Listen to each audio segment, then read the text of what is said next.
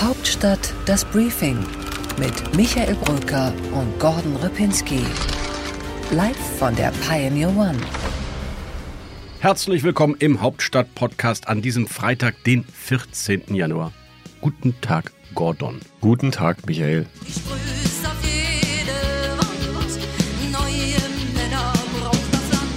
Neue Männer braucht das Land und ein Mann, der in dieser Ampelkoalition wirklich im Fokus steht, ja fast noch mehr im Scheinwerferlicht als Olaf Scholz, ist Karl Lauterbach, der Gesundheitsminister. Du hast am Mittwoch mit ihm eine Stunde diskutiert. Zentrales Thema natürlich.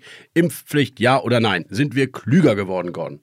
Ich glaube, wir sind klüger geworden. Erstmal in einem Punkt, nämlich dass trotz der Tatsache, dass die Debatte ja ein bisschen kontroverser geworden ist, Karl Lauterbach immer noch sagt, wir brauchen sie, denn das ist der Weg aus der Pandemie.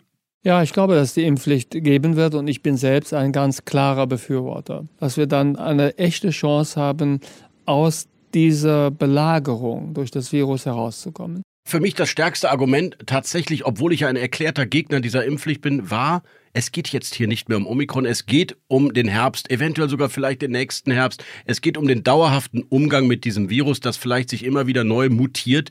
Und da zweifle ich, ob ich vielleicht richtig liege, da hat er durchaus einen Punkt. Ja, man kann es so sehen, aber ich finde es trotzdem ehrlich gesagt fast ein bisschen schwierig als Argument. Die Impfpflicht wird nicht mehr gegen Omikron äh, wirken und dann ist es ja sozusagen eine Spekulation darauf, dass nochmal eine schlimmere Mutante kommt. Also ich muss sagen, ich bin skeptisch in dieser Argumentation, ob man das dann durchgesetzt bekommt mit all den Schwierigkeiten, die so eine Impfpflicht ja mit sich bringt. Also auch zum Beispiel die Frage, wie man es sanktioniert. Vor der Umsetzung kommt ja erstmal die rechtliche Begründung und er spekuliert mit einer neuen Mutante, okay, aber vor allem ja prognostiziert er, dass sich die Impf Müdigkeit sogar weiter fortsetzt in Deutschland. Das finde ich erstaunlich. Er hat interessanterweise ja zitiert, welche Impfquoten es in anderen Ländern gibt, ähm, auch westlichen Demokratien. Warum schaffen wir es doch nicht, diese Impfskeptiker, Impfgegner zu motivieren? Und meine große Befürchtung aus auch allen privaten Gesprächen ist, die kriegst du da nicht zu. Und da es keinen Impfzwang geben soll, also Polizei, Spritze in den Arm, wirst du die auch gar nicht motiviert bekommen, selbst bei einer Impfpflicht. Ja, das kann sein. Und da sind wir dann eben wieder beim Thema Sanktionierung. Äh, denn irgendwie musst du das ja machen. Es gibt eine große Debatte, ob man ein Impfregister haben soll oder nicht. Aus Lauterbachs Ministerium vernehme ich da eher Skepsis, dass man es eher nicht über ein äh, Impfregister macht. Aber dann ist eben die Frage, wie macht man es sonst? Wie soll man das nachhalten? Ja, Sanktionierungen ähm, sind natürlich im Ordnungsrecht zwingend, sagt mir jeder Jurist und Rechtspolitiker. Wenn du etwas einführst, musst du es auch irgendwie sanktionieren können oder zumindest mit einer Ordnungswidrigkeit belegen können. Und dann hast du dieses Problem, ja, wie siehst du eigentlich jemand, ob er geimpft ist oder nicht? Muss der das jetzt jeden Tag vorzeigen, wenn er aus dem Haus geht? Ein Riesenthema. Ja, Karl Lauterbach hat in dem Gespräch, und da haben wir uns natürlich intensiv drüber unterhalten, eine interessante Formulierung verwendet, nämlich diese hier. Also es muss eine Strafbewährung geben, die muss also funktionieren, sie darf auch nicht unverhältnismäßig sein. Sie sollte auch keine sogenannten Corona-Helden produzieren. Dass also Er spricht explizit von einer Strafbewährung, also er spricht nicht davon, äh, dass es ein Ordnungsgeld geben soll, was ja dann in der Konsequenz, das hat ja Gregor Gysi wunderbar ausgeführt einst, was in der Konsequenz bei Nichtzahlung ja auch eine Beugehaft bedeuten würde. Und das hat Lauterbach ja ausgeschlossen. Also das heißt, es kann dieses Strafgeld in der Form eigentlich nicht geben. Also können wir jetzt mal munter drauf losspekulieren, was so eine Strafbewährung eigentlich sein kann. Also Gordon, verstehe ich dich richtig? Du meinst keine echte Strafe im Sinne von Gefängnis oder eines dicken, fetten Ordnungsgeldes, sondern etwas, was man nicht machen darf, wenn man nicht geimpft ist? Ja, so eine Art faktische Strafe könnte ich mir vorstellen, ist am Ende die Lösung. Man muss ja auch eine juristisch feste Lösung finden. Das hat Lauterbach in dem Interview auch betont. Eine Variante, die ich nicht für undenkbar halten würde, wäre, dass man Zugänge noch weiter einschränkt. Also man hat ja jetzt schon die 2G oder 2G Plus Lösung, also nur geimpfte, Genesene mit Test kommen irgendwo rein. Das kann man natürlich theoretisch noch härter machen. Man kann sagen 1G, nur geimpfte und man kann es auch ausweiten. Theoretisch könnte man natürlich auch sagen, äh, Supermärkte nur noch für Geimpfte. Das heißt, dann hätte man eine faktische Impfpflicht, die dann auch kontrolliert werden müsste, aber wo es eben nicht Strafgelder gibt, sondern einfach nur Ausschluss von öffentlichem Leben. Ich komme nochmal zurück zur ursprünglichen Begründung, Gordon. Und die sehe ich nicht bei zurückgehenden Belegungen in den Intensivstationen mit Corona-Patienten. Ich sehe sie auch nicht, wenn ich die internationalen Statistiken mir bei Omikron anschaue. Und deswegen trotzdem, wenn ich sie jetzt einführen muss, selbst wenn ich es perspektivisch für den Herbst mache, muss ich es ja begründen können. Und Heute haben wir ja bereits 2G+, das ist ja schon eine de facto Impfpflicht.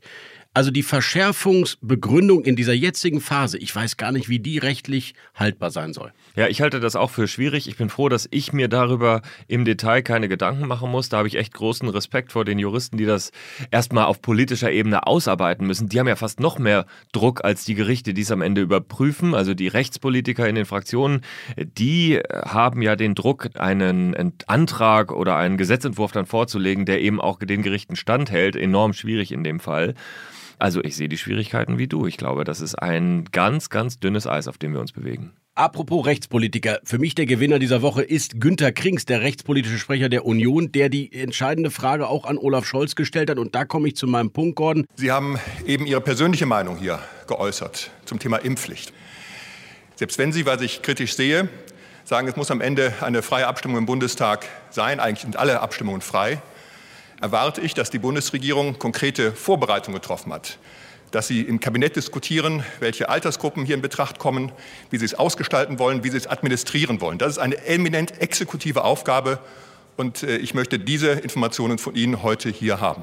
Aus meiner Sicht hat deine Ampelkoalition schon zwei Kehrtwenden hinter sich gebracht. Olaf Scholz begründet als Mitglied der Bundesregierung, als Bundeskanzler nicht wirklich, warum er die Impfpflicht will, also indem er ein eigenes Gesetz einbringt. Und Karl Lauterbach, der hat doch immer erzählt, er wolle als Abgeordneter einen eigenen Vorschlag machen. Plötzlich sagt er bei dir, nee, habe ich so nie äh, und mache ich doch nicht. Ich finde, da macht sich die Regierung aus dem Staub bei so einer wesentlichen Entscheidung. Ich möchte nicht die Kraft des Amtes nutzen, um einen bestimmten Antrag zu bevorzugen. Dann könnten sich zu Recht andere Antragsteller benachteiligt fühlen. Ja, das ist eine hochinteressante Wende, die Lauterbach da vollzogen hat. Meine äh, Vermutung ist, dass er das getan hat, weil er sich selbst als zu polarisierend empfindet oder weil ihm jemand gesagt hat, dass es zu polarisierend ist, wenn der Gesundheitsminister das selbst einbringt. Es müsste eher aus, äh, ja, wirklich aus der Mitte des Parlaments kommen und nicht eben vom höchsten Regierungsmitglied in diesem Feld. Aber es ist interessant. Er musste da zurückziehen, weil ich glaube, ihm ja auch klar ist, dass es verdammt schwer wird, eine Mehrheit zu finden. Wenn man sich die Debatten anschaut in der FDP, die sozusagen Alternativvorschläge vorbringen, aber es gibt auch diesen Kreis um Kubicki, derer, die dagegen sind. Die Union wird auf Opposition schalten. Mit der AfD ist sowieso nicht zu rechnen, will auch keiner und auch nicht mit der Linkspartei. Also insofern, das ist auch nochmal ein richtiger Kampf um eine Mehrheit. Äh, und ich glaube, am Ende wird dann ein Kompromissvorschlag da liegen müssen. Wer Führung bestellt, der bekommt sie, sagte Olaf Scholz. Nur eben nicht bei der Impfpflicht. Man darf sich schon das Thema noch aussuchen, wo man Führung zeigen will. Ich bin gespannt, ob er sie irgendwann dann noch mal zeigen will. Ja, ich sehe das genauso wie du, Michael, in dem Fall. Das hat er nicht gut gemacht mit der Führung. Und dieses in die Büsche schlagen und am Ende sagen, ich bin ja nur Parlamentarier, das funktioniert nicht. Meine Wahrnehmung auch in der Bundestagsdebatte in dieser Woche war, er hat ein bisschen wieder an Aktivität, Proaktivität zugenommen, indem er nochmal wirklich gesagt hat, ich bin dafür und ich setze mich auch dafür ein. Er hat verstanden, dass er da nicht so tun kann, als wäre es völlig egal, was er sagt. Ja, und ich finde, er hat es ja begründet. Er es klang glaubwürdig. Ich fand Olaf Scholz glaubwürdig, wie er argumentiert hat, warum er jetzt der Meinung ist, dass sie doch notwendig ist. Ja, dann bringe einen Antrag ein. Dann mach das zu deiner Regierungspolitik und dann kriegst du schon die Mehrheit. Und am Ende gilt das, was Angela Merkel gesagt hat, auch für Olaf Scholz. Ich bin immer Bundeskanzlerin, egal in welcher Situation. Ein schöner Satz, gefällt mir sehr gut, Gordon, dass du mal Angela Merkel zitierst. Endlich. Das ganze Interview jedenfalls von Gordon Ripinski mit Karl Lauterbach finden Sie übrigens jetzt immer noch und für immer eigentlich auf thepioneer.de als Video und als Podcast. Ich kann es Ihnen wirklich empfehlen. Es ist Aufklärung pur.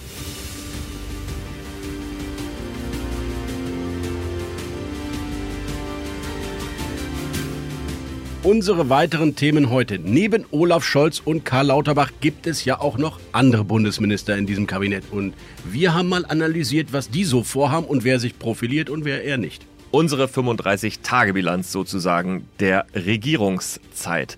Dann spricht unsere politische Reporterin Marina Kornbaki mit Anne Spiegel. Sie ist die neue grünen Familienministerin und da geht es natürlich auch um die ersten wichtigen Projekte aus diesem Haus. Bei What's Right erkläre ich Gordon Repinski mal ein kleines numerisches Problem bei der CDU. 50 Kandidaten für den Bundesvorstand, aber eigentlich nur halb so viele Plätze. Ja, wie geht das eigentlich gut? Und bei What's Left erkläre ich Michael Bröker, dass es im Irak tatsächlich einen Bundeswehreinsatz gibt, dass der zur Mandatsverlängerung ansteht in diesem Monat und was die Bedenken in der Partei Linken, bei Grünen und bei SPD waren und sind. Bei What's Next berichten wir über die erste Kabinettsklausur von Olaf Scholz und im kürzesten Interview der Berliner Republik ein Satz zu spricht Gordon Repinski mit der Taz Co-Chefredakteurin Ulrike Winkelmann. Und jetzt komme ich und habe gar nichts mehr zu sagen, außer, lieber Michael, ich freue mich.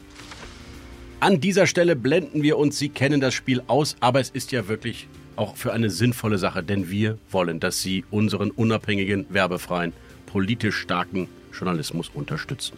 Und Sie können gleich beginnen mit diesem Podcast, mit unserer hochtrabenden Diskussion über das Regierungshandeln mit dem wunderbaren Interview unserer wunderbaren politischen Reporterin Marina Kornbaki und darüber hinaus bekommen Sie noch ganz tolle Texte. Podcasts. Sie bekommen täglich unseren Hauptstadt-Newsletter, sind so informiert wie niemand anderes über das politische Handeln und das alles, wenn Sie Pioneer werden auf join.thepioneer.de. Und wenn Sie schon Pioneer sind, und sich diesen Podcast gerne anhören, dann gehen Sie doch mal auf Apple Podcasts und Spotify und hinterlassen Sie uns eine Bewertung. Sagen Sie einfach mal fünf Sterne, wenn Sie finden, dass wir fünf Sterne verdienen, denn das brauchen so ambitionierte Politik-Podcaster wie der Michael und ich eben auch ab und zu mal.